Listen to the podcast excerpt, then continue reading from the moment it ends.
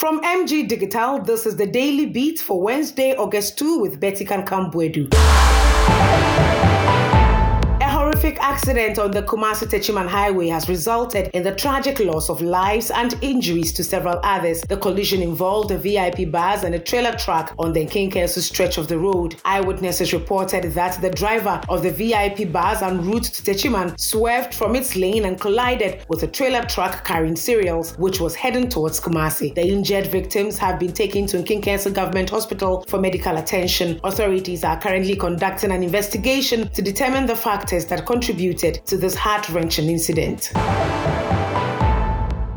According to a recent release by the Ghana AIDS Commission, Ghana witnessed a total of 16,574 new cases of HIV infections in 2022 compared to 18,036 infections recorded in 2021. These new infections affected individuals of all age groups. The breakdown of new HIV infections by age groups is as follows. Over 13,000 cases were reported in individuals aged 15 years and above, over 2,000 cases in children aged 0 to 14 years, more than 600 cases in adolescents between 10 and 19 years, and over 700 cases in young people aged 15 to 24 years. Tragically, the AIDS related deaths for all age groups amounted to more than 9,000. Among them, over 7,000 were adults aged 15 years and above, over 2,000 were children aged 0 to 14 years, over 600 were adolescents between 10 and 19 years, and more than 700 were young people aged 15 to 24 years. Currently, Ghana's total reported HIV cases stand at 354,927, with individuals aged 15 and above accounting for the majority at 330,000 infections.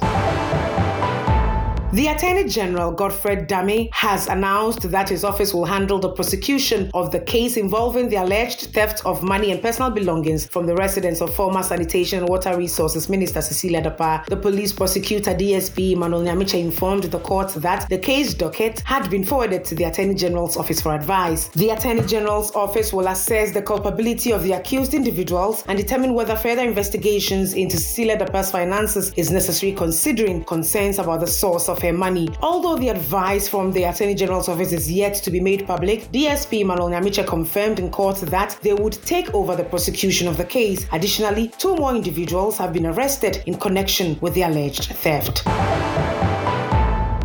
Tricycle operators in the Ashanti region are protesting against a directive from the Kumasi Metropolitan Assembly KMA that restricts their movement in parts of the Central Business District. The ban on tricycles was implemented to address traffic congestion and enhance pedestrian safety in bustling areas of the business district. However, the tricycle operators argue that the ban will adversely affect their livelihood and render many of them jobless. They demand that the KMA reconsiders the ban and engage in constructive dialogue to find a solution that addresses both traffic challenges and their interests. On August 2, the tricycle operators took to the streets, blocking major routes leading to Kejetia, causing disruptions to traffic and daily activities. The KMA started implementing the directive on July 25 with the aim of reorganizing transport services provision in the city. While the tricycle riders strongly opposed the ban, the head of the Transport Department of KMA, Randy Wilson, remains resolute in implementing the directive to address congestion in the metropolis.